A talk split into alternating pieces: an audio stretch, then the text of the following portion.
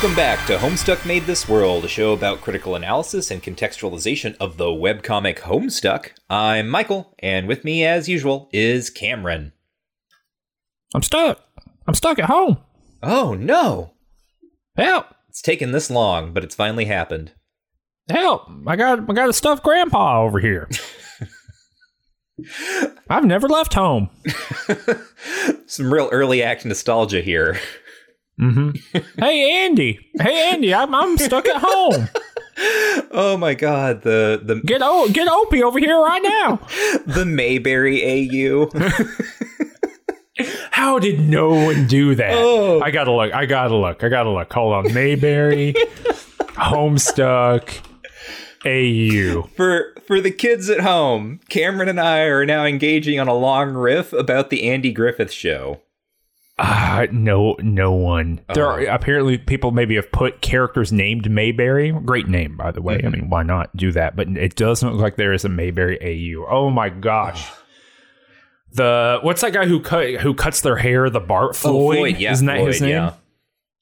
Oh man, get him in Homestuck. He's dad. Oh, and the the town drunk uh, Otis. Oh yeah, Otis. uh-huh. That's Vriska. Uh-huh. Vriska's Otis. Yes. Doing mind control on everyone yeah. to not, uh, you know, uh, to prevent them from intervening Mm-hmm. in what's going on with Otis's whole shit. Aunt B is Karkat. Of course, Uh-huh. I can't. I can't believe that kid. She's like constantly freaking out about ever whatever, and uh, weirdly enough, you know, tracing Ho- Homestuck all the way back to uh, Arrested Development. Uh, Opie's just Opie. He's just Ron Howard. Oh, oh, what a callback. Ron Howard is my OC in in all. I don't tell people that f too often, but when I do a self insert character, it's just Ron Howard. that's what that's been my uh, major contribution to the Chronicles of Riddick uh, fanfic. has been inserting Ron Howard uh, into various, you know, planet, prison planets, whatnot. You know, New Athena, Alcatraz, Space Alcatraz, whatever it was called. Riddick like rolls around a corner. He saw Ron Howard and kept going. Ron Howard was smoking a cigar. Mm-hmm. He was like a fat stogie. hey, what's up? Hey, hey, Riddick. What are the what are the Morbians doing? Whatever. You remember that? Did you see that movie? Did you see the Chronicles of Riddick? Oh, a million years ago. Uh, yeah, you know it's like the Morbians or whatever they're Yeah. called, the Death Eaters, the Necroids. yeah. Oh. Uh, Chronicles of Riddick. Hold on, I gotta get this right. Uh-huh. Uh, you know, uh, we'll get to Homestuck in a minute. This is way I like this more. Mm-hmm. Uh, let's see here. Uh, directed by David Twohy. I don't, I don't, I don't know this guy's name, but Karl Urban plays a uh, Helion Prime, an air elemental. Uh, necromongers. Here yes, we go. Yeah, I, the necromongers. I knew there was necro in there somewhere, but I couldn't remember what it was. Yeah, well, they mong necro, yeah, of course. uh, naturally. Yeah. All right. Well, I'm feeling good. Great. Yeah, let's keep this energy up. Let's keep it going. I bet nothing's going to take me down. Yeah, uh, no, no uh, surprises here as uh, we get ready to start partisode 10-3 of Homestuck Made This World, uh, discussing a whole bunch of stuff. Cool. Uh, I'll summarize it. On Meenah's moon in the Dream Bubbles, Vriska complains about Aranea's self insertion into current events and how she's hogging the spotlight, which Vriska knows never works. Not to mention, Aranea is a teenage dweeb. Self insertion might go better if she were a cool adult. Vriska sees herself and her imitation of Mindfang in this, and reflects on how even when she acted like she was poised and self confident, she was nevertheless always obsessed with what other people thought about her. Meenah, who has a more forthright approach to life, wonders why they don't just go kill Lord English now. Vriska admits Aranea did all the work in maintaining the Ghost Army, her psychic powers being greatly extended by her years in the Dream Bubbles. Anyway, Vriska asks, wouldn't it be easier to just give up on this stupid mission? On Jade's planet, Jake's hope field begins to fade and the Phantom Dirk begins to lose his reality. Rose shows up, confused, but complies when Dirk orders her to take the sleeping Roxy elsewhere. Terezi is vocally frustrated by Gamzee not fighting back. Jane throws her trident into Jake, killing him, which deactivates the hope field and evaporates the ghost Dirk. Aranea is left alive after Dirk's soul attack, but the shock breaks her control over Gamzee. Seeming confused and frightened, he asks Terezi why she's hurting him, before going juggalo nuts again and violently beating her, an act which is mercifully obscured by a bunch of glitch artifacts. Jane now attacks Aranea, who puts her to sleep, but Jane's body is controlled by her tiara top, so she nevertheless tackles Aranea. Jake resurrects, his death being neither heroic nor just, and he watches Gamzee brutalize Terezi. Rose wonders if this is a troll romance thing or whether she should intervene. After he executes a juggalo wrestling move on Terezi, the chunk of Jade's house Gamzee, Terezi, and Jake are on begins to sink into the lava lagoon. Terezi falls off the edge as Karkat and Kanaya arrive, just in time to witness Gamzee's nightmarish grin as he grabs Terezi's arm, saving her. Rose takes a shot at him and misses. He takes Terezi hostage and flips off Karkat. Karkat and Kanaya ready their weapons, but everyone freezes as, overhead, the Condesce arrives on her battleship, extremely unhappy with how things are going. On October 16th, 2013, shitty green curtains fall as Act 6, Act 6, Intermission 2 ends, and the Gigapause begins. The Gigapause is Andrew Hussie's name given in a news post for a significant hiatus in Homestuck's update schedule. As Hussie explains, time is needed to work on the Kickstarter game, Homestuck itself, and the concluding animations. That the end of Homestuck will consist of one or more animations is confirmed by this news. The ostensible plan is to finish everything in one update at the end of the hiatus. There is, at first, no estimate on when this might happen. The posters in the Something Awful thread bid each other goodbye. In a way, they feel the comic is already over. As with the previous hiatuses, the thread will be locked, and when it next convenes, these posters expect they will be meeting to discuss the end of Homestuck.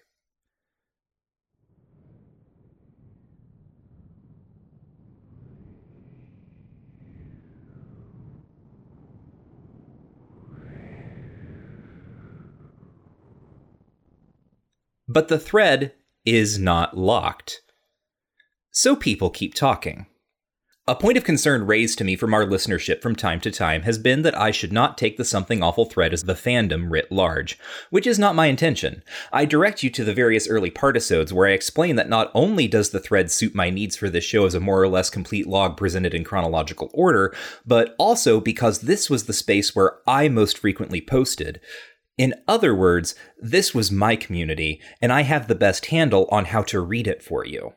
But here is something else that I think holds true. The factionalism of the Homestuck fandom cannot be overstated. Every opinion and its opposite that could have been had seemingly was, multiple times over and in various places. But as we have also suggested in our discussions here, these factions were not unitary or stable, with different voices or broad stroke opinions emerging and receding over time, and often crossing various ad hoc boundaries. And in these cases, too, the thread's discussions are, I think, illustrative. So, as the gigapause sets in, people in the thread get nostalgic and talk about their favorite parts of old Homestuck. They talk about their own favorite webcomics Paranatural, Cucumber Quest, Gunnerkrigg Court, and MSPA spin offs Prequel and Kill Six Billion Demons. They talk about how Vriska sucks. They talk about how Vriska rules. They talk about how everyone talking about Vriska sucks. They talk about how everyone talking about Vriska rules. They talk about how when they submitted commands, sometimes they were used. They recommend people who have not read Problem Sleuth do so. They wonder if the Rex Duodecim Angelus animation will ever be finished. They argue that Promstuck is problematic because they read it as John being bullied out of the closet.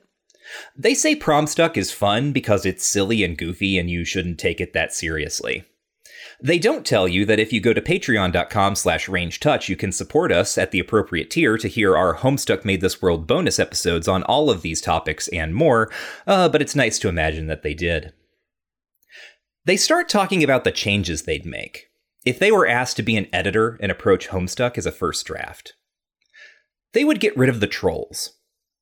They would get rid of the alphas. They would get rid of the exiles. They would focus only on the trolls. They wonder whether Namco will make the Homestuck game. They complain that Hussie has too many ongoing commitments. They make comparisons to George R. R. Martin. They wonder how Homestuck will end. They wonder if they should read this Danganronpa Let's Play since everyone else in the Homestuck fandom seems to be talking about it. Many Homestuck fans become Danganronpa fans, since if there's one thing Homestuck fans like, it's convoluted serial comic stories about teenagers murdering each other. And while we're here, it would be remiss not to mention some of the other fandoms that gained a boost from Homestuckian engagement as people, in the thread but also largely outside of it, sought to fill the void left by the Gigapause. This includes Free Iwatobi Swim Club, an anime about pretty boys on a swim team birthed seemingly entirely from Tumblr's memification of a swimming anime based on a brief ad by an animation company. There is also Attack on Titan, already a juggernaut on its own terms, but which sees substantial and increasing crossover engagement through 2013. Meanwhile, Off, a 2008 Belgian RPG maker game with creepy atmosphere and metatextual elements, captures another segment of the fanbase's attention. Then there is a podcast. Welcome to Night Vale provides a place for those homestucks who miss listening to the mellifluous tones of mysteriously knowing and very likely handsome narrators. On December 11th, 2013, it is suddenly clear why the Something Awful thread was not locked. This year, as part of the forum's Secret Santa program, a notoriously rowdy or annoying thread from every subforum is swapped to another. The Homestuck thread is moved from comics to the games subforum. Games regulars immediately flood the Homestuck thread, many of whom have never posted there before. Still, they talk about Homestuck, they talk about trying to read Homestuck and giving up. They talk about how Problem Sleuth was better, and they quit when all the pester logs showed up. They talk about how they quit when all the trolls showed up and it got really annoying. They admit to having created wildly popular AUs before they quit reading Homestuck. They talk about the major main characters that they named before they quit reading Homestuck. They compare Andrew Hussie to Hideo Kojima. They add their many voices to those who believe that Vriska is going to come back to life, absorb the Green Sun, and destroy Lord English with it. A fan theory based almost entirely on the thumbnail art for a track on one of the albums. They make fun of the people who believe the thing I just said. That same month, Namco High comes out. The thread complains about how it is disappointing. Quote, Newgrounds as fuck, unquote. They are suspicious of how it has been monetized. They post funny screenshots. They criticize the art. They tell everyone when there is a Kickstarter update and share what information they can. In January of 2014, they barely notice when the thread is moved back to the comics forum, since after the initial blowup at the start of the swap, it didn't matter much anymore. With the comic paused, the thread is no longer that rowdy, and it's a pretty regular amount of annoying. They discuss the new merch that drops. A calendar, new shirts and hoodies, consort and scalemate plushies, a tarot deck, lunchboxes, wall prints, keychain fobs, vinyl figures of the four original kids, a pair of scalemate boxer shorts like the ones Terezi wears, and a fan art t shirt contest in conjunction with We Love Fine and Hot Topic.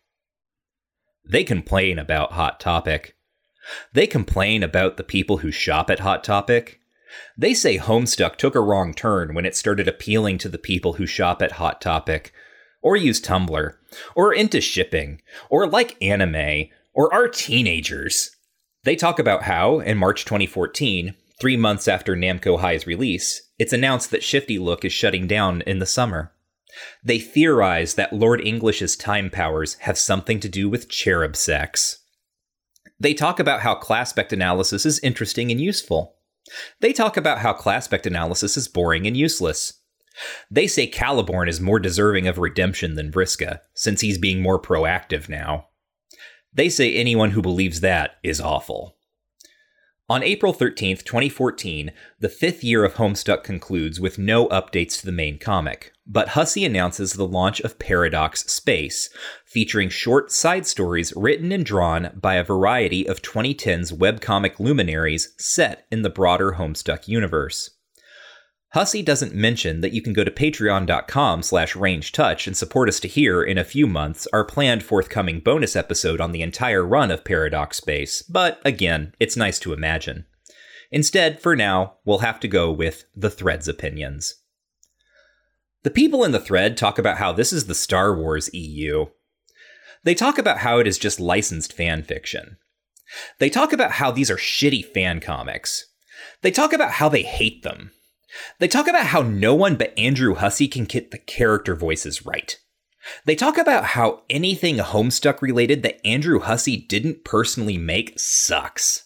They talk about how Hussie not posting more updates on the status of the actual comic sucks. They talk about how the lack of updates on the Kickstarter sucks. They are upset when the Kickstarter game's 2014 release date slips. They are unsurprised when the game's 2014 release date slips. They talk about how there are already allegedly wacko fans somewhere threatening legal action. They wonder why important moments in the comic are constantly put off screen, only to be described later and at a remove. They wonder why Andrew Hussie seems so determined to do this constantly. They wonder why the comic keeps changing directions, as if the plan for the story was discarded and a new one implemented, only for that one to be discarded in turn. They wonder whether it's thematic, and whether the point of Homestuck is that things that seem important rarely are. They wonder if it's because Andrew Hussie does not really know how to write anything except gags and characters hanging out. Sometimes there is a Paradox Space update that they find okay. In September of 2014, Hussie announces that the Gigapause is nearing its end. However, they have not been able to complete everything they wanted to, and so the final update will not be one large chunk as previously suggested. Instead, it will be dispensed in smaller bursts over the coming months. Hussie promises something is on the horizon. The end of the story, yes, but something else, which they mysteriously yet facetiously refer to as the Rapture. On October 16th, 2014, one year after it began, the Gigapause ends. The update immediately but temporarily crashes the MSPA website, and only the MSPA website, and only temporarily. Act 6, Act 6, Act 3 begins. Caliborn welcomes us back, explaining that he has spent his time away studying the manga tome left for him by Hussie. He is now a master of the finer arts. He had other plans for his story, of course, but sometimes being an artist is about trashing plans you made and going along with something new, especially when it is as enchanting as manga. He shows us his deviant art profile, where he has put up some of his incredible pieces for our viewing pleasure, though with plentiful copyright watermarks to deter us from stealing them. These include soulful pictures of a noodly Bishonen Dave and Karkat chastely interlocking hands, which for Caliborn provides all the debauched thrills of human romance with none of the gross details or girls usually involved. He shows us his versions of Nepeta, Terezi, and Vriska, summarily executing them all before revealing the party responsible. His overpowered self insert, a red eyed, bishy version of John with a golden cue stick leg, sporting the Cairo overcoat and a massive pair of green electric wings. Caliborn realizes he's made a mistake and changes the eyes to a flashing sequence of colors to symbolize his inevitable future total union with the time magic represented by his felt minions. As Caliborn has his OC don a fedora and engage in a dalliance with the girl from the manga book's cover, the actual John teleports in over his shoulder, confused. Caliborn is surprised to see John again. John recognizes Caliborn as his enemy and somehow responsible for everything that has happened. He vows to kick his ass. Caliborn seems pleased and pronounces game over. Game Over is also the title of a flash that covers the end of Act 6, Act 6, Act 3, and the beginning of Act 6, Act 6, Intermission 3, which are intercut starting now. What happens is this John and Caliborn fight, punching, kicking, biting, giving each other wedgies, and things like that. Karkat and Kanaya run to save Terezi from Gamzee. He throws her aside and uses his sword cane to stab Karkat, who falls into the lava. Enraged, Kanaya chainsaws Gamzee in half vertically. Aranea telekinetically shoots Dirk's sword at the unconscious Jane, but Jake rushes in to save her. They are both skewered and judged just and heroic, respectively. Dave fights PM and Jack Noir for possession of Jade's corpse. They kill him, and his death is judged heroic. The Condesce uses her laser eyes on Aranea, who dodges, but the blast hits Kanaya, incinerating her. Rose screams. Aranea uses psychic powers to pull Rose's planet out of the sky, smashing it into Jane's. She and the Condesce engage in a telekinetic duel with the remaining planets. Terezi attacks Aranea, who mind controls Terezi into stabbing herself, and Rose attacks the Condesce, who spears her with a trident. Before Rose is finished off by the Condesce's laser eyes, Roxy wakes and jumps in, teleporting Rose to safety. Terezi stands and pulls the sword from her chest as, in the sky above, the Condesce grabs Aranea by the neck. Back in Caliborn's command station, John beats the shit out of him before zapping away. Caliborn is left on the ground among his scattered plastic horse figurines, and in his shock ends Act 6, Act 6, Act 3, with Act 6, Act 6, Intermission 3 already in progress. Therein, the Condesce pulls the Ring of Life from Aranea's finger and snaps her neck, dispensing a death judged just. John zaps into the session to find it in ruins and wonders what the hell has happened. The curtains fall, and we return to Caliborn in Act 6, Act 6, Act 4. Still lying on the floor, he now passes out. In his dreams, where only he exists as a wiry neon outline, he bewails the hostility of his audience, noting how hard he works as a content creator for so little appreciation. He explains he is misunderstood by those who consider him a bad guy, but says he is just a simple artist with some minor homicidal impulses. To prove the artist part, he vows to get back to work to practice his craft and embark upon the construction of his masterpiece. We are allowed a glimpse of his blueprint, a tiny stage similar in design to the one Calliope and Jade are hanging out on. But, he explains, producing the real thing won't be cheap, and he encourages us to back his project on a new trickster themed crowdfunding platform where we will be able to support him by donating Calcoins, the cryptocurrency he has invented. He promises that soon we will experience his masterpiece and the unbelievable conclusion of his story. Act 6, Act 6, Act 4 ends. That all happens. Mm-hmm. I gotta go all the way back. Uh, about 14 minutes ago, Yeah. you uh, you're probably gonna edit it out, Uh-huh. but you said you were going to say Vriska, but I believe you said Riddick, I don't think that's what happened. and you caught yourself. it sounded like you were like Riddick Vriska, Uh, I, the yes. very beginning. Okay. And I'm just saying, Okay, yeah. you know, that's the good stuff. Uh-huh. We could be talking about Riddick right now. Instead, you're talking about uh, goblinoid turtle men. I forget what they are. What are the what are the felt? What are the, what, what is their species? Um, they're leprechauns. Leprechauns. We're talking about lep. We could be talking about uh, the last Furian. Mm-hmm. And the You're talking about necromongers. leprechauns. Yep. well, how about that? How about all that stuff? Yeah. You know, this makes a lot more sense. I'm gonna uh, uh, a couple times this has happened since uh, our our little friend Caliborn has appeared. The the little goofy gremlin himself. A few times people have said, "Hey," in the Discord in particular. Uh-huh. Hey, have you considered that Caliborn might be an author insert? Mm-hmm. And I've said no. Uh-huh. And now I get it. Right. Uh, but also, you know, it's this great moment. Of, we've talked about this uh, a few times, right? Where like the Homestuck fandom has almost. Uh, I don't mean this as a criticism; it's just a statement of fact, right? Now that the thing is over, the kind of archival relationship has produced a kind of uh, feeling of.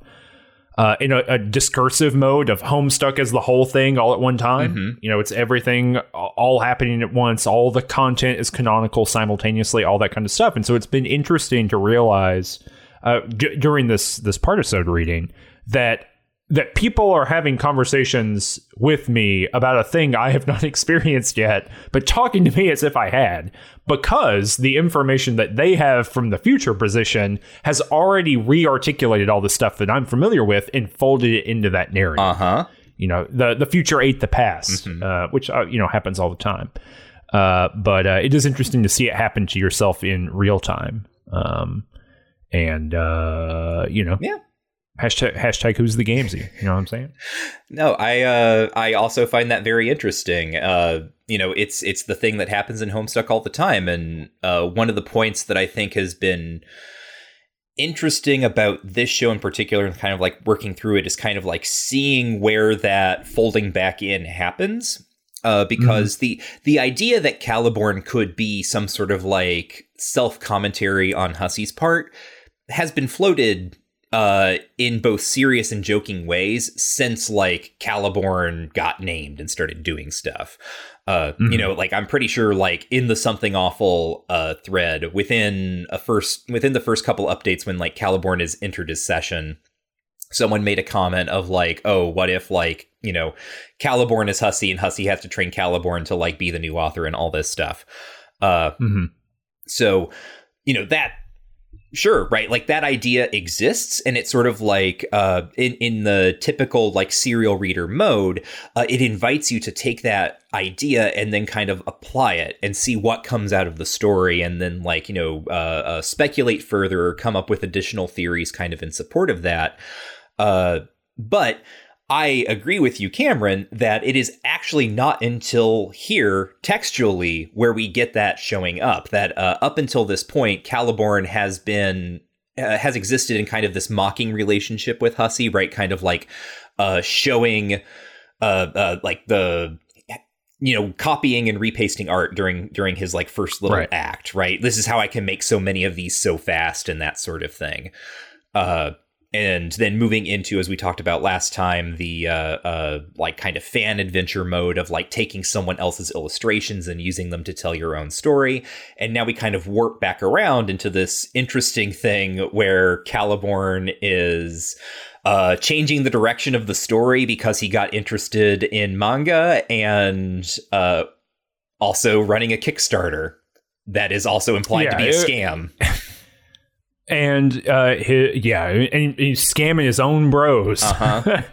uh, and and also that uh, you know uh, his the the fictional creation is bludgeoning him. you know, it's not his fictional creation. Uh, but but nevertheless, mm-hmm. uh, the the fiction is being used as a weapon against him. Mm-hmm. Mm-hmm. Um, uh, seems pretty pretty significant. Yeah.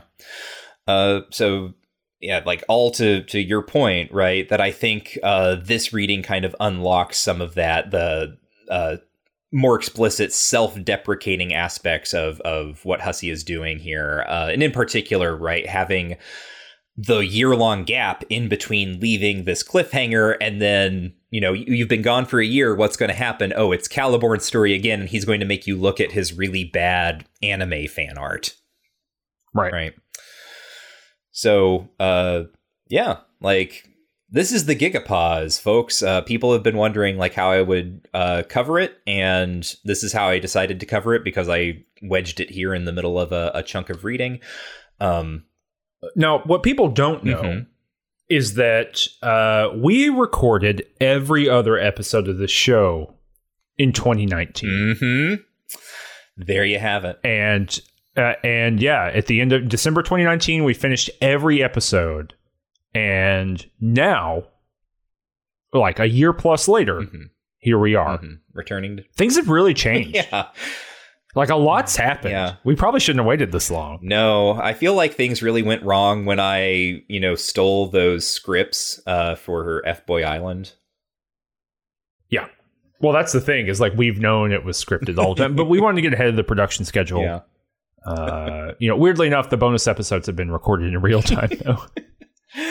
uh, yeah, uh, yeah. So this was a year uh, of no updates. I talked about the something awful thread uh, because I can like give you a narrative of that. You know, that's that's one of the reasons I, I work with the thread, uh, but also because I think, as you probably got from my summary of what was going on in that thread, uh, there's some real ugly fandom sentiment uh, kind of bubbling up.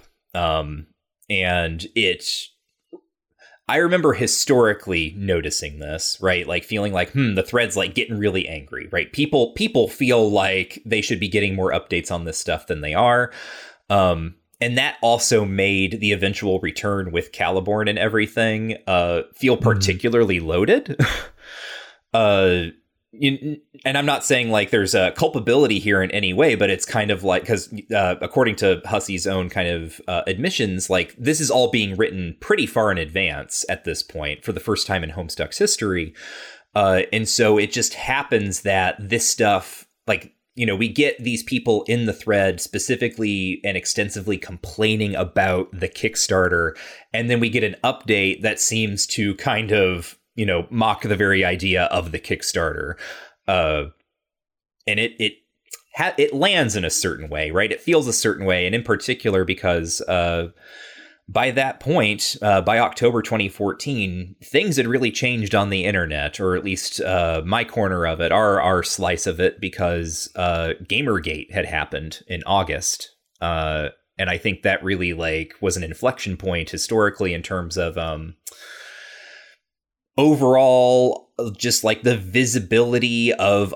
uh, internet harassment and abuse and kind of just the online hostility uh, like the, the fact that like the temperature goes up in the thread sort of concomitant with uh, uh, gamergate sort of being born on twitter as well right that was also a thing that i remember being very uh, i guess uh, uh, a very strong coloring presence on right. what this well, all felt like also also being born on something awful in in GBS is where the initial post um, mm-hmm. that that kind of begins to spin into the broader movement that is, mm-hmm. that is Gamergate appears right. So like it's kind of a double location thing. Mm-hmm. Ha- has Helldump been banned at that point? I don't know. I know that the GBS post uh, gets uh, trashed. I know, yeah, and then like it's on, and then he goes to uh, 4chan, and that's where uh, it mm-hmm. really picks up. Um, but I don't know. I don't think Helldump has been.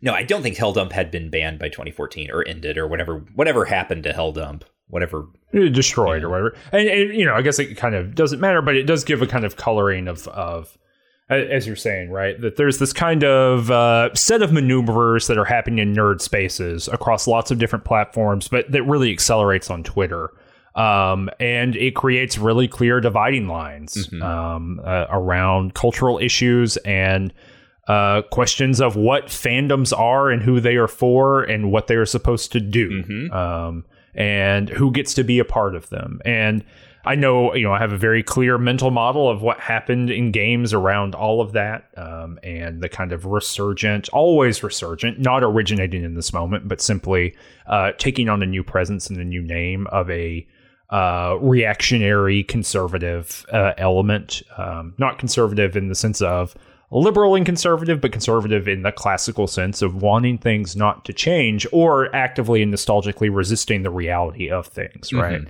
Uh, the the pure ideology set of of gamers, yes. right? Uh, uh, the, with their imaginary relation to real uh, historical circumstances. And so, you know, that's happening. I'm sure that that is happening within Homestuck. I mean, there's got to be stuff that happens in that fandom that does that, but I could imagine, and we don't have to get no. deep into that or even really talk about it, but I can only imagine that in on the the something awful forums where this also becomes a uh, big splitting force mm-hmm. as it does ac- across a lot of kind of nerd spaces. I imagine that also brings some of that discussion to a head there, especially if it was in the games sub forum. yeah uh, uh, for a while. Did, did stay there for a long time? I I I, I, I, didn't get a sense.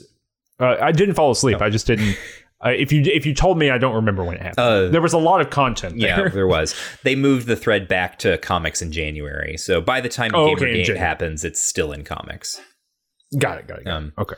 Yeah, and I think also just to note in kind of like a national sense for like U.S. politics in particular, because this was like this was also a big impression on me at the time. Um, uh, the Ferguson uprisings in Missouri are also happening after uh, the killing of Michael Brown. Um, right. So, and that was also kind of an inflection point uh, in a in like American politics and uh, uh, like you know back like the way backlash has continued to be uh, uh, generated and deployed by uh, the Republican Party here.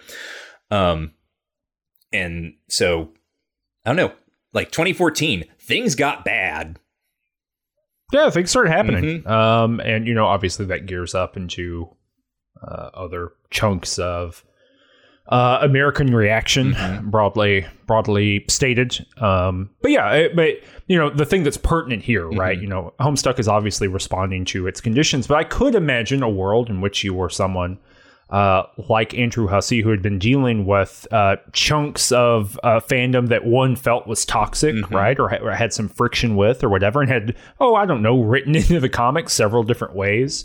Um, and then maybe that felt much. Um, more highlighted or much more direct or in conversation with those things. I don't I don't really mm-hmm. know, but it is it would be so easy. I guess what's notable about this or what, what's really interesting is it would be really really easy to uh, fold Caliborn's type of fandom into whatever uh, you know the kind of uh, game uh, gamergate conservative images of that fan like the the the bad mm-hmm. fan mm-hmm who is exclusionary, uh, violent, uh, willing to push people out of the space, all those different things. I mean, he right? even the, the, fedora thing, right? Like that was such a joke right. of this time. Like the men's rights right. activist who wears the fedora. Right, and it would be really easy to kind of fit that into to the thing. I don't really get a sense across this comic what what Hussie's politics are in any kind of way, but Caliborn would fit that stereotype of what the Gamergator is, mm-hmm. right, or what that kind of fan is. Uh, and yet Hussie makes the choice to to turn Caliborn into Hussie. Yeah.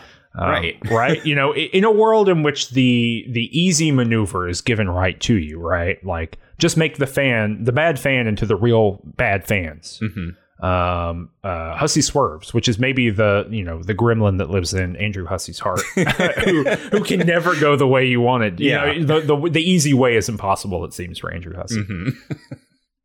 That's a good uh, way of doing or describing it. That is what it feels like. It's like there is a layup here. There is a layup. Right? That's exactly right. There is a layup, and Hussie said, "What about that half court? yeah. you ever thought? You ever thought about getting up in the stands, and seeing if you could do it? Um, golly, yes. But but again, right, and also I could I could see a universe in which uh, one would not want to become embroiled in that, mm-hmm. right? I like I don't know how much I truly don't, and maybe you do. I don't know how much that entire event leaks over into Homestuck, and it could be that it it is not touching Andrew Hussie in as direct a way as it is many many many other people in both gaming and adjacent kind of nerd interest spaces. Mm-hmm. And it could be that Hussie is like, I just I, I do not want to invade. In the one moment of their of self restraint they have ever shown artistically, they said, "I don't want to bring that, you know, to my doorstep." Um, which, uh, again, based on Hussie's previous interactions with fandom and obviously clearly negative um, affects associated with that, I get it. That makes sense to me. I, I wouldn't want to invite that either. Yeah. Well, the other attitude that shows up in the thread that I think is really important to think about uh, and, and this is a more homestuck specific uh, kind of context, but um, the the launch of Paradox Space, right? This it's its own separate website uh, with these fan comics on it, or they're you know fan comics, quote unquote, because they're not just things that are being posted to Tumblr. These are like uh, things that other webcomic artists are being paid to write and illustrate. And Hussie even mm-hmm. writes a few of them. Uh, and again, we're, we're going to do a bonus episode on these and we'll, we'll talk through them all sort of individually then. Um, but the thread's reaction to it, uh, is so negative and for so long. And if there's one reason I made you listen to me summarize that year of posts, it was because I read page after page after page of these people just complaining that nobody can write Dave the way Andrew Hussie writes Dave.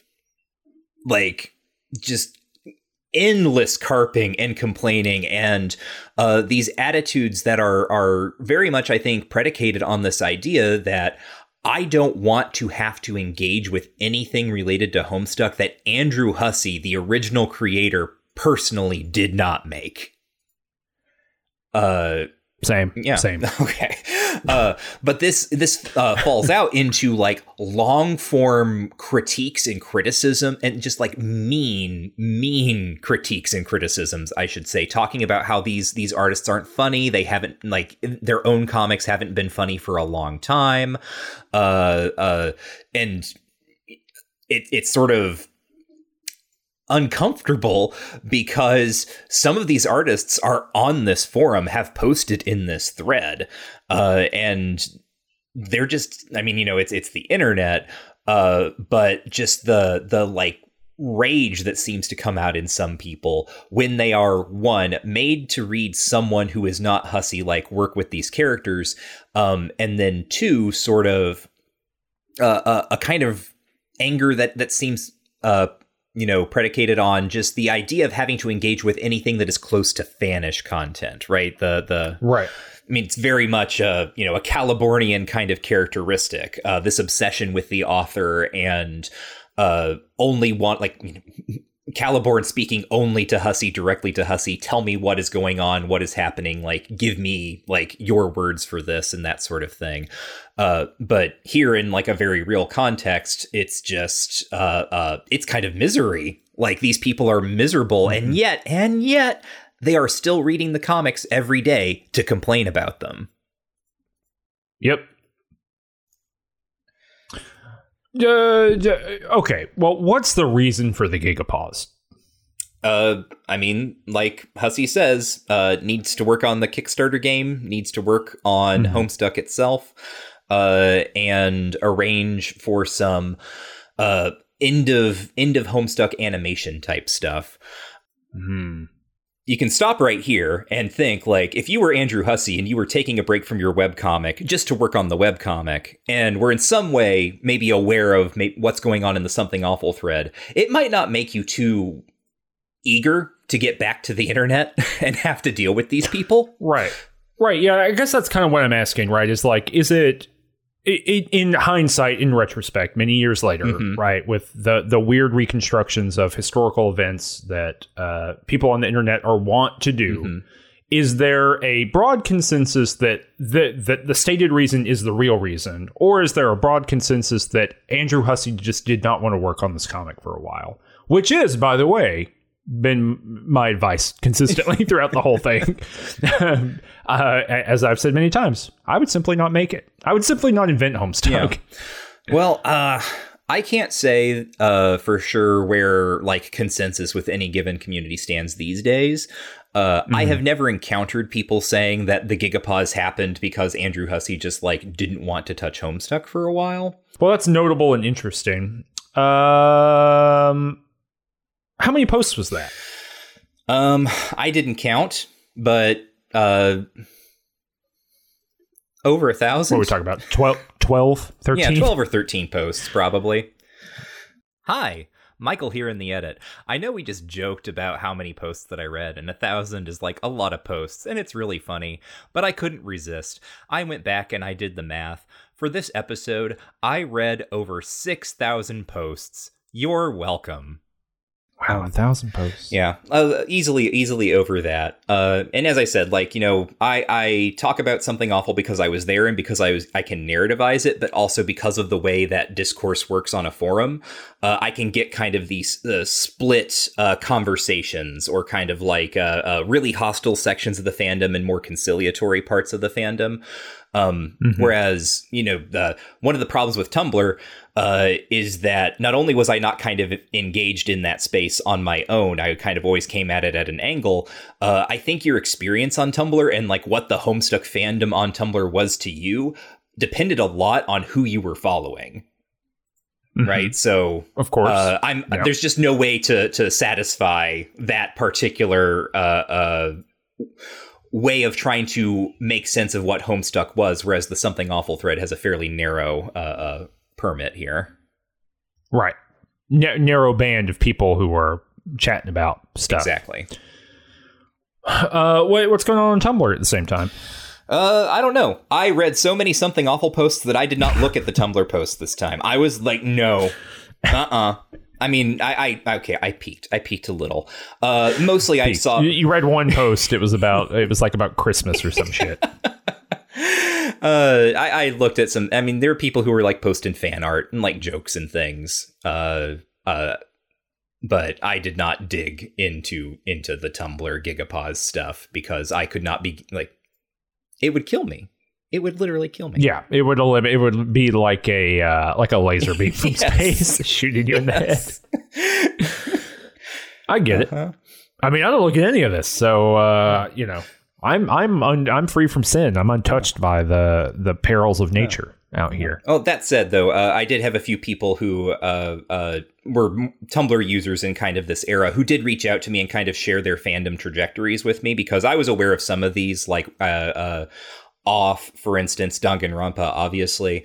Um, mm-hmm. But uh, I did not know about the uh, swim club thing or uh, attack on titan or uh, what was the other one that was mentioned uh, oh i did i knew about welcome to night vale i had actually listened to welcome to night vale from pretty early on in its run and i didn't realize that homestuck fans had plugged into night vale in fact i think the first time i real like uh, yeah the first time i knew about that was because joseph fink told me about it uh, Right. Because what I associated with Night Vale was the Hannibal fandom really going nuts over it, but I don't know, whatever. Huh. Fascinating. Well, what do you think about uh, what actually happened here? Um, well, so we get all of these little pieces maneuvered together, and people in the thread at, at, at kind of this juncture are already irritated. They feel like things are happening, like we're you know things are things are being moved but nothing is actually occurring right the plot is not really moving and that is because everything is being maneuvered to set us up for this cliffhanger okay, uh, the Gamzee Terezi stuff, I don't know how you feel about it, but I know I have. I, I feel maybe of a couple of ways about it. And I know that there are people in the thread who illustrate kind of the two ways you can go at it, which is like, oh, this is so funny, like Gamzee being this uh, uh, murderous clown thing, and then other people saying like, well, this is all being presented in the context of these two having kind of an abusive relationship, and so it uh, feels a little grody to me. That's interesting. I mean, I didn't Terezi just spend like this whole last uh, part or so uh, stabbing Gamzee? Yeah. You know, I don't know. I just feel like the relationship it, that's that's such an interesting thing to me. I guess about like the fandom uh, circuitry mm-hmm. here. You know, the the kind of like forms and modes. Because for me, like I read that, I was like, okay, they were in a relationship, and now uh, due to this like cosmic level um, uh, plot events, right? Like they're back to not really being associated with one another. Right. You know, like you know, it's not. I I think sometimes I don't know the like the um uh, what do you call it? The kind of ubiquity of like. Uh, enemies to lovers or lovers to enemies and things like that those kind of like uh, mimetic frameworks mm-hmm. for understanding these things sometimes i think that that might get in the way of just like what happened in the thing right. and like to me it's like I I think my impression, maybe I'm just wrong here, right? And we'll see what what happens. But my impression, basically, at the beginning of this part episode, was like they're not in a relationship anymore. they are back to being just like trolls who don't like each other. Mm-hmm. You know, uh, and and you know the comic itself plugs a bunch of stuff into this because who is it? Rose. Yes. Rose is like, oh, is this one of their This is this one of their troll romance things? Right. like I'm not sure what's happening. And maybe it and is, that's the right? discussion like, that happens in the thread. Is like, well, is is this a cultural thing? Like, of course, we have readers taking up that kind of angle on it. right. And and for me, I just, you know, kind of uh, avoid the whole thing in terms of like, well, the stakes of the story have changed mm-hmm. here. The, the the plot has created a situation uh, under which these two people are no longer friends and they will now murder one mm-hmm. another.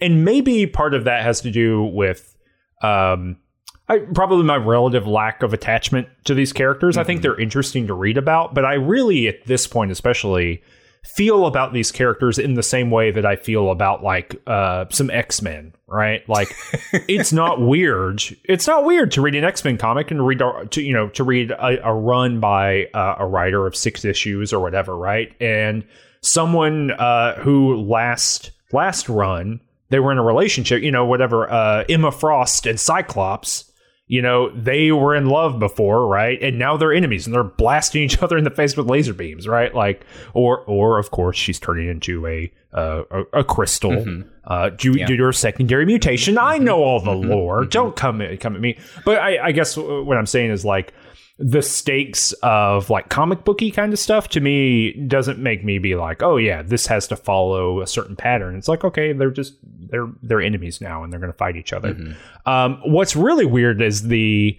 you know we his like weird clown powers he uh-huh. has. I forget what the actual evil clown power.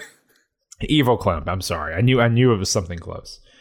his evil clown power is uh, you know, obviously in the initial moment of Gamzee's creation, informed heavily by the uh, Insane Clown Posse, ICP. Mm-hmm.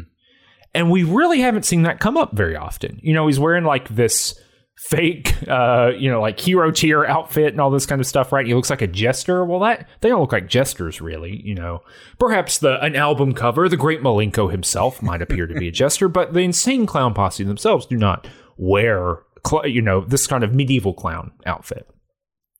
But we all know from the song "What Is a Juggalo" uh, that they're Hulkamaniacs mm-hmm. and that they powerbomb motherfuckers into thumbtacks. Like we know that. and lo and behold, in this part of the so Gamzee fucking starts whipping out wrestling moves, and I was like, well, there it yeah. is. Like, like this has not happened very often uh, in this comic that the that the the clown power I, ICP power set has actually mattered uh, in the thing.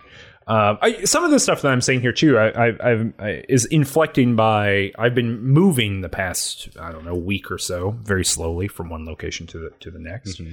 and I've been listening to um, a lot of the podcasts. Screw it, we're just going to talk about comics with the the Hines brothers. They're comedians, and I, I, think it's an acquired taste. I like the show. It's not a criticism of it, but I don't think you can just dive into it. Right? You got to like they're and they're pretty um, pretty open about like this is two brothers whose like peak of, of nostalgia is mid '80s Marvel comic books. Mm-hmm. You know what I mean?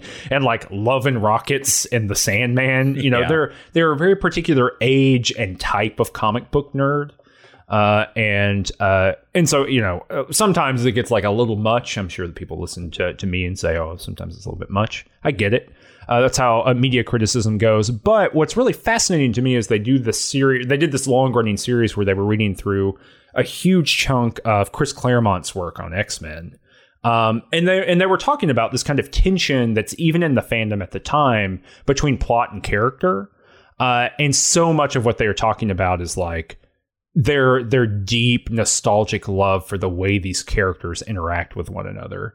And I've read some, you know, not that much Claremont. I haven't read 200 issues of Claremont or whatever, but I've read some Claremont. Uh, and I I don't like whatever they are talking about in that comic. I just don't like. It's fine, and Chris Claremont's a talented writer, but it's like to me, I don't know. I you know I have a similar relationship to Homestuck, but the interesting thing that what they're talking about is the way these these characters ping off of one another, and the way that kind of Marvel and particularly X Men characters kind of weave in and out of each other's stories, and you know you get the new mutants coming along and all this kind of stuff.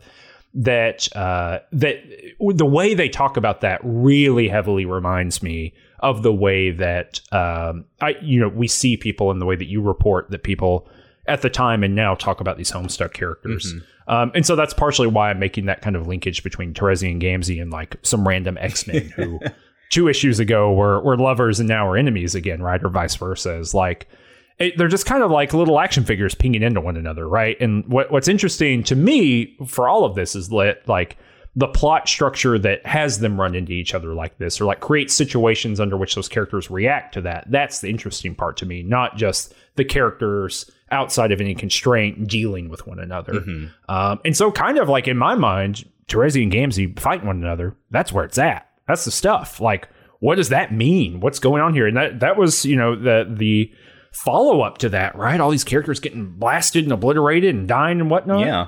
Uh, you know that's the home that's the homestuck solution as i early established you got too many characters just kill some of yeah, them yeah just kill a whole bunch get them out of there yeah, kill a whole bunch. But anyway, so I, you know, it was interesting listening to that podcast and listening to them over the course of a few podcast episodes talking about that kind of set of Claremontisms that really solidified a particular way that Marvel characters uh, were written. Claremont, along with John Byrne, kind of really setting the standard of that in the 80s, and then going on to read this kind of right after that in prep for this part of the episode and being like, oh, wow, okay.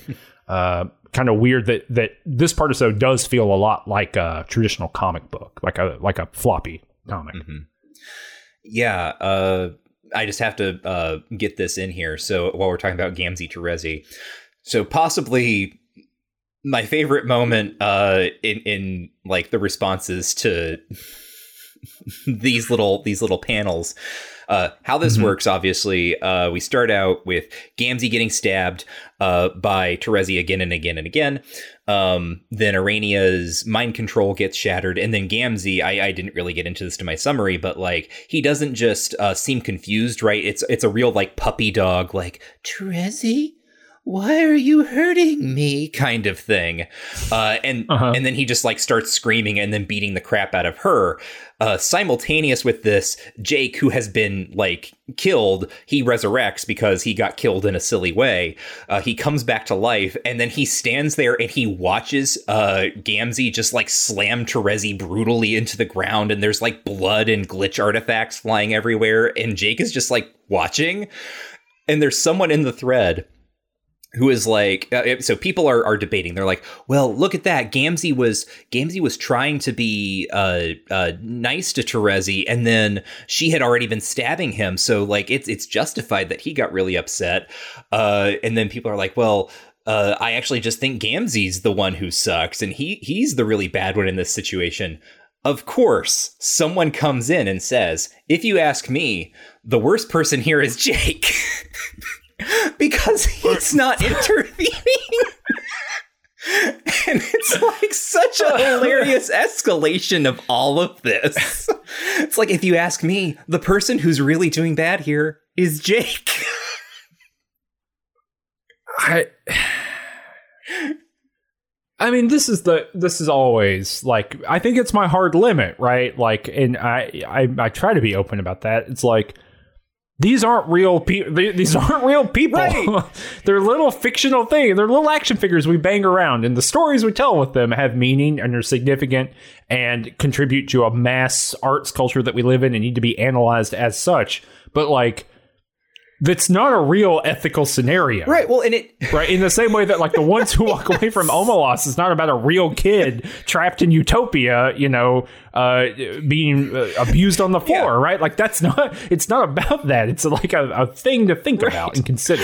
Well, and uh, as we all know, when you finish Omelas, you have to rip the pages in half to let the child out. Um, yeah, yeah, and that's the thing is, it's like I, I guess that it, that's I'm not trying to be dismissive of that. I guess that's an interesting because what this person is doing is looking at the scenario and then saying, "All right, well, what does the story say? Mm-hmm. You know, like what is being said." But the, I guess the the thing about that is like, I think you can say what a story arc says. Mm-hmm. I think you can say what like you know, kind of uh, uh, some sort of completed arc of of events say. I, I, think it's hard to read a situation like this, mm-hmm. right? And come to any conclusion other than like reading character intent or assigning intent or ideas to these characters, right? Like, mm-hmm. I don't know, like uh, maybe J- is Jake uh, alternate reading? Jake's just a POV character here for us to go, holy shit, there's Jake. He's just like us. He doesn't know what to do. right yeah. like like there's this whole like history of uh, like ways that characters are figured into stories uh you know like um uh you know i, I just I kind of think that Jake Sully just should have uh, gone on back to the, uh, you know, to the planet Earth. Never gone to that uh, blue world or whatever. well, uh, so yes, I agree. And one of the things that's happening here, and it's a thing that you know is understandable because Homestuck plays with these boundaries all the time. But the the visual framing of all of this is comedic. Like Jake just staring yeah. at this happening is supposed to be a joke because you, as you say, Cameron, I think you're supposed to take him as a point of view character. Like he just died, came back to life, and now there's this juggalo who he's only seen like once before beating the crap out of this other person he's never seen before. And like Gamzee has all these like really weird herky jerky animations animations that are like uh, timed really funny, right? So they look comedic even though he's doing awful things. He like does this. Uh, uh, is it like does he do a haymaker or something? But he does something that causes his like uh, cod piece on his uh his right. god tier outfit to like whip right past Jake's face and the entire time Jake is just like staring at this whole scene bug-eyed and it's a joke. Yeah, he does a uh, clown suplex yes. that, that makes his cod piece get get uh Yes, I mean literally he's like rolling with with Terezi. He's like rolling around the screen. Mm-hmm. Uh, and then like does this is on 6816 it was like it's a gif animation of him of them spinning in the air i mean yeah it's it, i i look i you can't i can't tell you how to in, react to the thing especially not backward in time but it's meant it's played as a as a as a gag mm-hmm. Right? It's like two powerful foes going after one. It's like Batman and Superman fighting each other. or really, it's probably closer to like Daredevil and Hawkeye oh. fighting, and not even Hawkeye, but like Hawk Guy. you know, like the Matt Fraction Hawkeye. Yeah. It's those two dudes fighting each other. You know, um, yeah, I don't know, like Homestuck maneuvers through many modes and does it really well, right? It does different types of stories all collapsed into each other, hybridized consistently. This is a moment where that's happening. And even on 6817, Jake is standing there and is reacting, is cringing as they rocket toward the ground at like Goku speed yes. uh, for the atomic double juggalo backbreaker to happen. yeah, right. So I don't know. That's, that's that was it was uh, a moment in reading the thread that just almost broke me. Was I actually think Jake is doing the worst here? He's the worst character. Yeah, I agree. Um, just a priori, I think that's right. Uh, yeah. So so all that stuff happens, and then we get the cliffhanger of one year. Uh, we can talk a little bit more about what's going on with Caliborn and his manga in a bit. Uh, let's just talk about everyone getting killed. Well, ev- well, can I ask one? Can I, can I, ask one question before we talk about everyone getting sure. killed? What makes all the glitchiness happen? Remember that Caliborn shoved a whole bunch of uh, stardust and candy into the game cartridge, right? Yep. So that that's just this coming to bear. Yes, right. It's uh like that is supposed to be kind of like the the material reason or whatever. Uh, mm-hmm. but you know, notably the glitchiness did not start intruding, like it, uh, Caliborn does that. There's a whole bunch of glitchiness uh, at the beginning of uh, Act mm-hmm. Six, Act Six, Intermission One. John blows some of that away, and then it kind of disappears for a while, and now it comes back here. Uh, you know, at least partly because it uh, becomes a kind of like censorship joke, right? Like a, uh, a, a lot of the uh, fighting stuff with Gamzee and Terezi gets obscured behind these glitches. Uh, but mm-hmm. also, I think, you know, pinging off of what was going on back in Act 5, Act 2, when Terezi scratched the disc and uh, Doc Scratch had to mm-hmm. take over the narration, right? The uh, It's playing on this visual language of uh, the story is going in a wrong direction or it's been injured in some way. Uh, and, you know, it, mm-hmm. it, can no longer sustain itself normally. Uh, something's going on there. So. Yeah, what is the thing on 6803? Is that the clock? 6803. What is this? Thing? Yes, that is Jake's god tier clock. That is uh right. Okay, yeah, it's right. hit in the middle and it's flashing because he didn't go heroic or just. He's right there in the middle because he. right. Okay, that's what I thought. All right. Uh, the uh, okay, cool, mm-hmm. good, confirmed. I'm I'm all yeah. All these people get murdered. Yep. Uh, everyone everyone gets killed. Um reactions, responses, Cameron? Are they are they gone for good?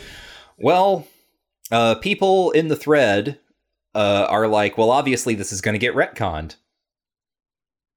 Wow. Because there's a character with retcon powers. Mm-hmm. Right. The uh what do you call it? The image on 6829 top tier stuff where Terezi's horns and uh, uh, what do you call it? Uh, uh, blindfold mm-hmm. are bleeding into the red of the this lava stuff, whatever. Oh yeah, is. no, that's really cool. It's, it's rad. And, and again, there's Jake in the corner, just like staring dumbfounded at the whole thing. yeah, he's in a huge number of these images. like, yeah, like definitely is this kind of POV, uh, whatever. Um, yeah, I'm trying to look at the order of which or in which people die. Um, yeah, Fortunately, it all happens in a flash animation. Oh, that's right. That's right. For some reason, I thought a couple happened before. Um, I don't know. Yeah. I, I, didn't have strong feelings about it, if only because we, uh, exactly as you're saying, right? Like this, the we have firmly established that it doesn't matter. Mm-hmm. You yep. know, like you can kill anybody; they'll show up some other way. They'll appear in some sort of background ghost world bubble. Mm-hmm you know what I mean? They'll get to live behind this like weird garbage stage, you know, where these other people are. So it's like, whatever. Like there's just no stakes to anyone dying. Right. Again, very similar to traditional superhero comics. Where it's like, all right, whatever. I didn't feel a way about it. I was like, I was a little surprised by who died, mm-hmm. right? Like Karkat dies, and then uh um uh what's it why uh Kanaya, mm-hmm. Kanaya gets lasered. Yep. I was a little surprised by yeah. that. Yeah, uh you know that that's kind of the the mood in the thread is almost like a initial um uh like shock like oh i can't believe this happened to kind of the the numb acceptance of this is going to be undone and in fact people are making jokes of like well i can't wait to see like what plot mechanism gets introduced to make all of this unhappen now Mhm. so Uh, the thing that was really surprising to me was really not that, Mhm. you know, in terms of that, but uh, 6881. This is what that really got me. okay And I was like, oh, I, I kind of like get what's happening with the rest of the, the comic. so was it 68 what 6881. Who you ask is this brooding, beautiful dude? uh-huh This is yours truly, Uh, self insertion guy, which is my prerogative to do as an uh, artist. john egbert caliborn self-insert Well, kind of a John Egbert, but also kind of like Dream from Sandman. oh sorry i i i completely missed all that because i accidentally muted you Oh, got it. That that will. I, w- I was wondering why you were like, uh, as I was describing this beautiful man, that you were just talking right over me. No, it's okay. I was like, all right, Michael, Michael's done with my shit. uh, but yeah, but yeah. So like, kind of looks like, uh, kind of yeah. I can see some John John Egbertism, but to me, I was like, oh, this is Dream. mm. Like this is Dream, and we've got like the the scarf, which is already kind of re- pre-established, you know, it by uh, previous the coat, Mhm, you know, mhm. which is Lord English from the other world, whatever. The other Lord English, Mhm. and I was like, oh, okay, well, that's who that guy is. right Like the Lord English who's running around stomping around. That's this guy, right, right? yeah like this like uh uh people in the thread uh probably not too long after uh caliborn enter when we got the flash of lord english descending into the dream bubbles and doing what he's doing and caliborn waking up and entering the game uh not too long after that pe- like one of the fan theories was just like oh like lord english is caliborn's self-insert uh, like he has Right. taken this story that Calliope loves and now inserted himself into it and is destroying it. Uh, Hmm. You know, notably the the differences here being that yeah, like for some reason Caliborn's insert uh, is human and also has big wings that Lord English does not have. Right. Mhm, uh, mhm, wings are a th- much much closer to the uh, the other image of the cherubs we've had. yeah. Uh, the the wings are a sign that cherubs have reached maturity or, or whatever. Right. An adult cherub has wings, and so Caliborn, when he imagines. Right. himself as an adult, imagines himself or imagines his OC, I guess. Right. Imagines him Mm-hmm. with wings. Uh, but hmm, hmm, something to think about there. Yeah, we've all we've got that kind of like uh, Gnostic stuff that we talked about before, right? That Caliborn can make a fictional construct, and then John can go and live in that fictional construct. Mhm. You know, like w- that's already pre-established, right? Like you can make a thing within the rules of Homestuck. You can make a fiction, and the fiction can be inhabited, Right.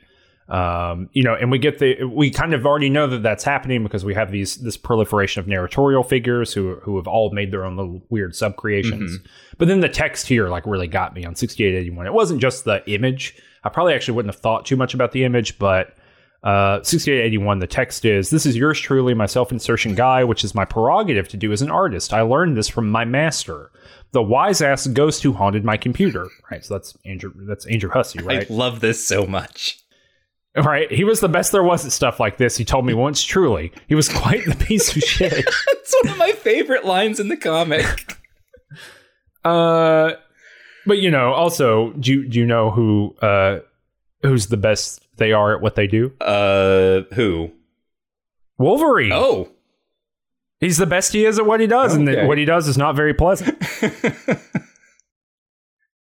AKA, he is quite the piece of shit. uh, Wolverine, quite the piece of shit. Okay, yeah. Uh, most people, I think, are prob- like probably read this as a callback to Doc Scratch, who talks about being an excellent host. I believe, as you uh, find that hosts go, I am simply the best there is. It's it's that kind of Right. stuck permutation. Uh, Right. The other thing uh, to take notice of here is a piece of art that I'm going to send you that you have seen before. okay, I'm gonna look, I'm gonna click on it. Look at it. Oh, oh yeah, that's I've I, we've seen this before. Yes, is this some sort of powerful John Egbert? What is yeah, this? so this uh this looks again like a powerful John Egbert fan art. Uh, this was speculative Lord English fan art that I showed you Hmm. way back in Act Five, Act Two, before Lord English got revealed. Um, the artist uh, Wow. is someone who at the time went by the name uh, Naki Stilts. Mhm. Um, and this particular piece of fan art becomes kind of uh, famous slash infamous for simply how off the off the mark it is in terms it is an off-model John Egbert for sure. uh, and uh, so Hussie kind of clearly here like echoes it, like incorporates it into the comic, and everyone like people in the something awful thread recognize it. They're like, "Oh, that was the the weird anime fan art of uh, Lord English before he got revealed." Uh, Mhm. it turns out that the original artist or maybe possibly artists i don't know if they like did it together or if one like drew it and the other colored it or whatever uh they end up actually not being happy about this they actually have their feelings hurt Yeah, uh, why wouldn't you? Yeah. Right? Uh, we we have the. I mean, uh, as we talked about before, right? Caliborn is uh, becoming like kind of a meld of different authorial stances here, Mhm. right? Like he retains his position in the narrative as this kind of ideal awful fan and but has this additional layer now uh, of replicating everything that Hussie has done right Mhm.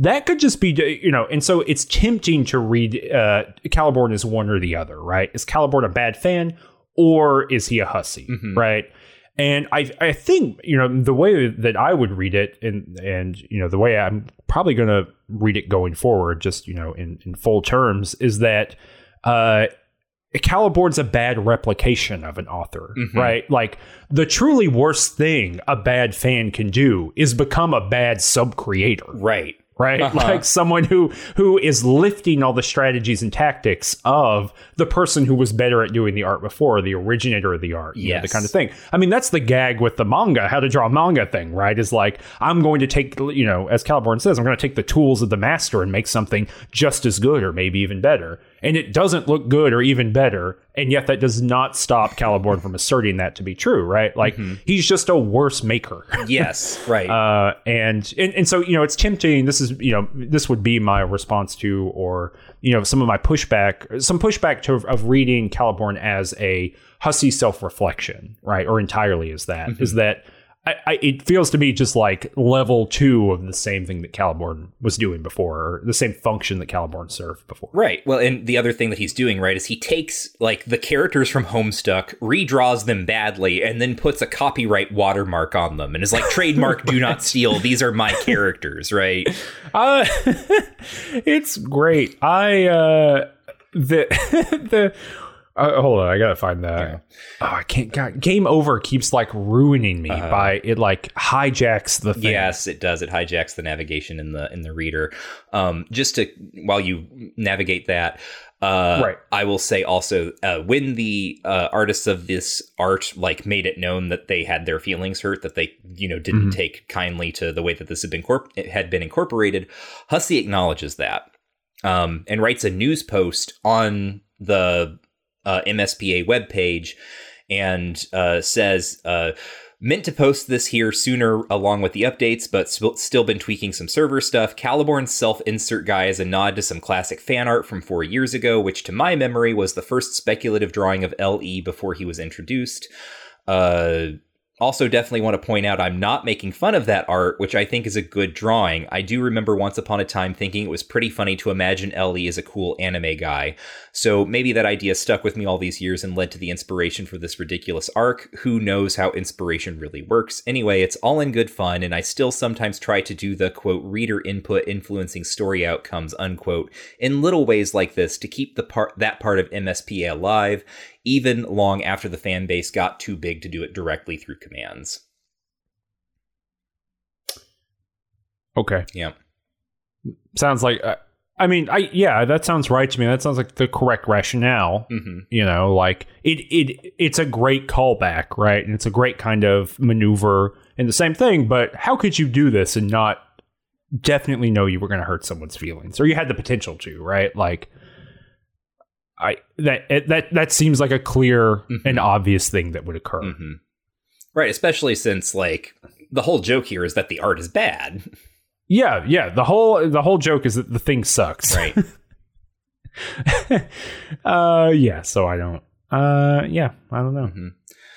Uh, well, like as I've said many times, I simply wouldn't have done that.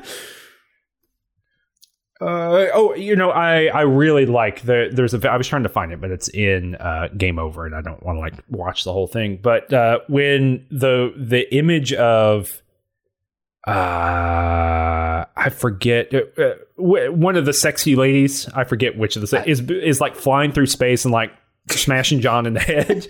Wait, what? What are you talking is that the, that that happens Oh, right? oh, oh, oh, oh, the Caliborn's like sexy ladies, right? Okay. Yeah, yeah, yeah, His like sexy lady dry Right, is like bouncing off of John's head. I forget which one it is, but that that's very funny to me. Yeah, like the, these weird, like disproportionate, like uh, manga quote unquote style, like drawings of uh, Vriska and Terezi and Nepeta are all like Yeah. floating and like running John and stuff. Yes, it's Nepeta who who is like, but it's it's a like a um oh I forget I'm forgetting the Italian uh Milo Manara the like Spider Woman pose, but it like uh go goes in front of his face and he's like, Ugh! Uh, I, I just want to say in a general sense, we haven't said it yet. Game Over is great. Mhm. Like well animated, really cool. Obviously, a big uh, collaborative team effort, Mhm. kind of like Cascade. It seems. Yes. Uh, unless Hussie has radically changed styles repeatedly, which uh, does doesn't seem to be in their bag, but maybe they did.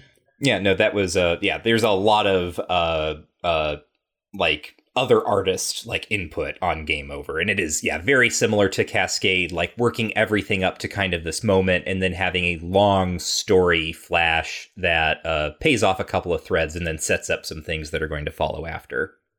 Hmm The uh, the the formal maneuver here, in the in the same way that Cascade played with the frame and all that kind of stuff. Uh, the formal maneuver here of like bouncing back and forth from Caliborn's like part of the comic to the the normal you know part of the comic right Mhm. when they're, they're going back and forth between timelines that's genius like Mhm. that's so good Yeah. Uh just really powerful stuff Yeah, if you're not reading along, what this looks like is that the regular MSPA website is like very neutral colors. It's like lots of uh, gray and beige and white. Um, and then Caliborn, when he's in control of the comic, the entire uh, website is reskinned in various shades of green, and also a bunch of the text changes. Like the informational text changes into a bunch of dismissive stuff, like giving Caliborn's opinion on the other parts of the website. Uh, and in Game Over, when you see scenes of John and Caliborn fighting, uh, it's green, and then it will like all switch over like it. Uh, uh, there, if there's like a smear or a wipe that makes it seem as if there's like a, a camera blur, right? Uh, and then it Mhm. becomes the other version of the website, and it'll bounce back to the other, and it is it's really cool. Yeah, and like the planets when all that stuff is happening, they're like flying out of the frame. There's a lot of really smart use of like the the interior and the exterior frame uh, to do that stuff. hmm Uh, so uh, I, I guess you can't tell me one way or the other, but the way that I read the end of this, Mhm. unless there's more stuff you want to talk to about in Game Over. Um, mm, no, I think that's probably pretty good. like my my fear this is truly a fear is that we're going to have read all bajillion and a half pages of this thing you know whatever.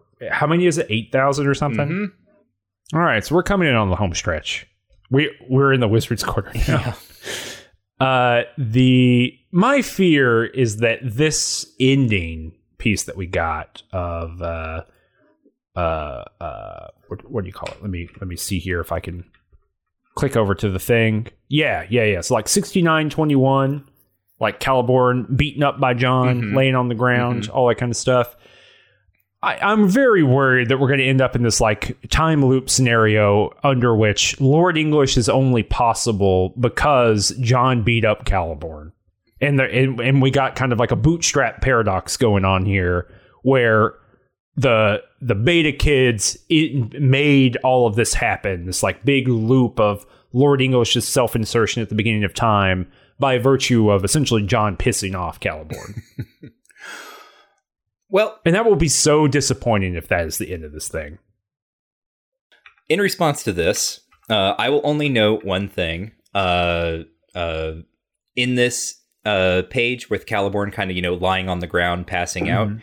he is surrounded by these plastic horses that Hussie Yeah. left for him. Uh, Right. he, he's, you know, he's he's been beaten up, he's been defeated. Uh, well, let me just read something for you from a little book called The Never Ending Story. Okay. Mm-hmm. I'll let you do it. And I'm not going to give anyone any context for this because if you want it, you can go to patreon.com slash range touch and listen to our bonus episode on the never ending story because, uh, boy. Anyway, uh, And Karen said, once there was a little weird gremlin boy who drew bad art.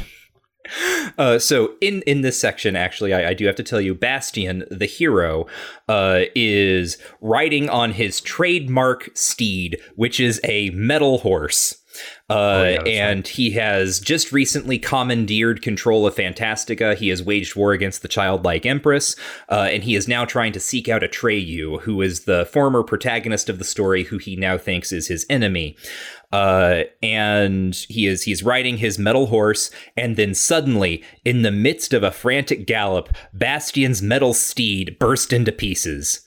Bastian lay stunned by the violence of his fall. When he finally picked himself up and rubbed his bruised limbs, he found himself in the middle of a juniper bush. He crawled out into the open. The fragments of the horse lay scattered all about, as though an equestrian monument had exploded. Something to think about. So you're saying that this is somehow related to Disco Elysium? Yes. Hmm, fascinating. Hmm, is Harrier Dubois the Gamzee? Mm, yeah, actually, Hmm. yeah, something. I do think it's interesting. Okay, you keep bringing up these horses, and I keep asking you what's with them, so I'm not even going to bother. Mm, Just Don't tell me. Okay. Don't don't say it. All right, I won't. Uh, what do Uh, you think? but it is interesting to me, yeah, that Caliborn's. Oh, sorry. Go ahead. Oh, uh, I, I- wonder if you're going to ask me the question I'm about to ask you. oh, yeah. Was, what do you think of Caliborn's uh, uh, little interior thing going on here? Well, it's his right angles thing. Uh huh. Can he still only draw via right angles? Or Yes. is- did he overcome that at some point, or get get through it, or whatever, whatever w- word we want to use for the the fictional guy? Well, uh, I think he overcame it in the sense that uh, all of the anime art that we've seen him produce has been drawn on a computer, which is definitionally drawing with right angles because it's all made with pixels. Mm-hmm, Mhm. Okay, but his inter- his interior interior model is etch a sketch, Mhm. all right angles. Right. So his like his his interior uh, like uh, his imagination, right? His his fantastic faculty uh is his exact style of like very scribbly re- etch a sketch right angle drawing. Yeah. Huh. I don't know. Yeah. He I, he does look like Lord English here though. Uh, it sixty nine twenty seven. The the way that his head is set in front of his shoulders rather than on top of his shoulders. That's what Lord English looks like. hmm I really like how um in these panels like the way that transitions happen that like the panel that you're looking at will be the background of the next panel. Did you notice this? Mhm. Yeah, You know, it's just so, some sort of sub creation, some interior. You know, uh, Caliborn's also got a decorative boot, like some other person I know. hmm. It's fascinating. Yep. Uh, and I don't know. Like, I think it, it looks kind of neat. I think it's interesting to have Caliborn complain about being a misunderstood content creator. Right. Yep. Uh, yeah. Uh, Lil Cal sucks. No. Okay. if I were in if I if I here I am, I'm on the something awful thread. Okay. It's it's 2013. Uh huh. The pause is gigafied. Uh huh. I would simply write Lil Cal out of this thing. No one comes in with that editing remark. Strangely enough, no one's like, "Well, we got to get rid of little Cal." Whole forum full of fools. oh, you know uh, something I didn't think about last time, but it came to me in between the partisodes. When John drowns underneath all of those like Caliborn made uh, like little Daves, Uh huh. that's the same thing as Dave drowning in all that puppet ass. Mm-hmm. Circumstantial simultaneity, baby. It really, it really is. It really comes. It gets you, and you're. I was like going to sleep last night. I was like, oh my god, that's the same thing. Never thought about that. Uh, but yeah, this is this is I don't know. I don't know what to do with this. Presumably, I will learn more about it. Yeah. I also really don't know what to do with the Kickstarter. Although I do love the idea that, like I mentioned before, that he makes the felt donate all the money. Yes, they're all in like a little server farm. Gamzee's there Yeah. too. yeah, Gamzee is also there. um, yeah, yeah. I don't know what to do about it. Yeah. I, I We get Zillyhoo again. yeah. because it's Zillyhoo oriented. hmm Zilly loot. Yeah, Zilly loot. Zilly. Yep. Yep. Caliborn cool. needs funds to make this stage that looks strangely like Calliope's. It does feel. I, I will say this: this partisode feels like part of a story, um, Mhm. in a way that most sections of this comic don't. Interesting. What do you mean by that exactly? Well, this feels like a piece of a thing that is unfinished. You know what I mm. mean? Like it feels like if I kept reading, I would get more of the same arc of whatever the thing is. Whereas I don't get that feeling most partisodes. You know, most partisodes it's like, up here's more some stuff that's happening, and within that there are these kind of of smaller movements. You know, if we think about it like in terms of like. I think most of Homestuck is a series of scenes, you know, that are just kind of stacked up against one another, almost sitcom style, really, you know, with uh, a very light overarching story, right? Uh, but this feels like Act One of X number of acts that are going to tell a kind of a, a clear through running story. The end of this felt like, oh, if I kept reading, I will get more of this exact same narrative piece. And maybe that's not true or not, but it, it does feel much more like uh, of a singular thing, uh, this like post Gigapause thing, uh, than than much of what we've read before.